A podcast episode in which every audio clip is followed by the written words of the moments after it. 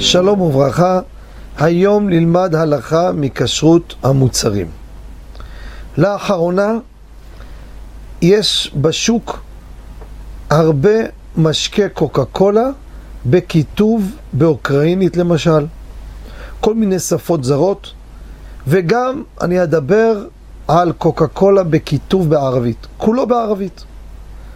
ואדם מקבל משקה כזה, הוא לא יודע, מצד אחד אומר, תראה, זה קוקה קולה, זו אותה חברה, מה זה משנה? זה בינלאומי. זה כך חושב האדם שרוצה לשתות. מצד שני, אולי בכל מפעל, בכל מדינה, יש שינוי בחומרים מפאת דרישות הכשרות. אז אני ביררתי עם הרב הגאון שנתן כשרות עשרות בשנים לקוקה קולה, הרב לנדה, זכר צדיק לברכה, והוא אמר לי בפה מלא, לגבי קוקה קולה בערבית צריך לדעת, אסור לשתות את זה. וזה מצוי הרבה היום. משרדים, בחורי ישיבות משיגים, זה, זה זול מאוד, כולם רוצים לקנות, הערבים מוכרים את זה.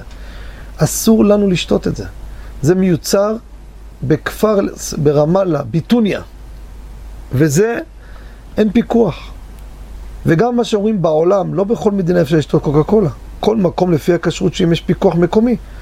כי יש פעמים, פעמים שהרכיבים, הדריסות של הכשרות שלא מסכימים לשים, ויש מדינות שאין פיקוח, אין כשרות, אז הם שמים את המוצר הזה, וזה בעיה. באוקראינית למשל, הסתכלתי, יש שם כיתוב רבנות ראשית לישראל. זה בסדר.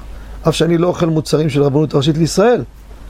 אבל בזה, במוצר של חברה ידועה, ויש פיקוח מקומי, אפילו רבנות ראשית לישראל מספיק לי. אני אשתה את זה. אבל בערבית, אני לא אשתה.